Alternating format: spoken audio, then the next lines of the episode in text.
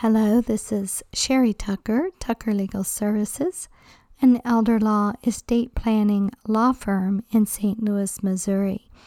And we were talking about finances and how COVID 19 can wreck your financial situation because there tends to be this lack of incapacity planning.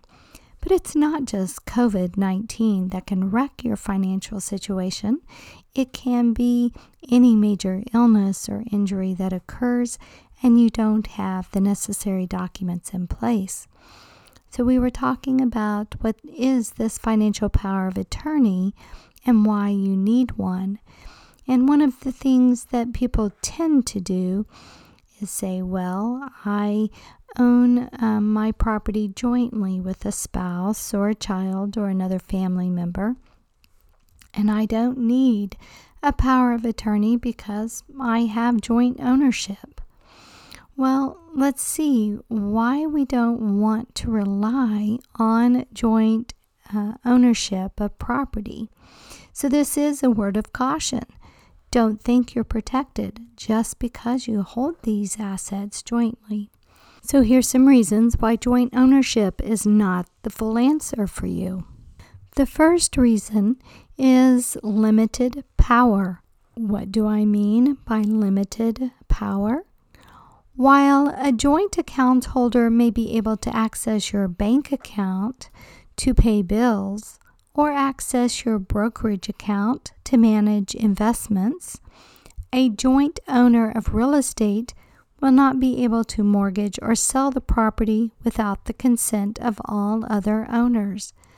So, if things were truly desperate and you needed to be able to have that real estate sold and you have nothing in place, then the joint owner cannot sell that real estate. There is limited power. Another one is tax liability. So, when we are talking tax liability, we mean that when you add a family member's name to your accounts or even the real estate titles, you are actually saddling your family member with a gift tax liability. So, uh, the tax liability situation could be very costly to your family members. And here's one that often is overlooked property seizure. Yes, I am saying that correctly. If your joint owner is sued, your property could be seized to pay their debt. What? I'm the one who spent all the money on this property. I own this property. So, yes, relying on joint ownership has now opened up a serious possibility that could occur and jeopardized your real estate property or other assets.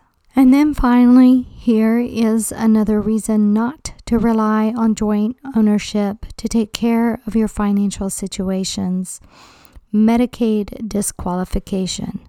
Yes, that's what I said. When you put your loved one's name on a joint bank account or property title, you can actually disqualify that person from receiving government benefits such as Medicaid. While you may have financial security in taking care of your health care needs during an emergency, perhaps your loved one cannot. However, if they go to apply for Medicaid or even SSI, it will show that they have joint ownership with you on property. So, only a comprehensive incapacity plan will protect you and your assets from a court supervised guardianship or conservatorship and the misdeeds of your joint owners. So, don't rely on joint ownership as your plan. It's too risky, it is unreliable you need to consider having that financial power of attorney. So, when you're thinking about putting that financial power of attorney in place, perhaps you're going, How do I choose someone who can act as my attorney in fact or agent if I become incapacitated from a major illness or an accident. So, yes, even though we're going through this COVID 19, there are other health crises and injuries that can occur to make you consider having that financial power of attorney in place and figuring out, well, who should I choose? And that's another topic for another day. Meanwhile, this is Sherry Tucker, Tucker Legal Services. You can call me at 314 332 0011 or find out more about me and my law firm at tuckerlegal llc.com. Read some of our blogs, read through our website, and remember the choice of a lawyer is a very important decision and should not be based solely on social media or advertisement. Stay well, stay healthy, stay safe.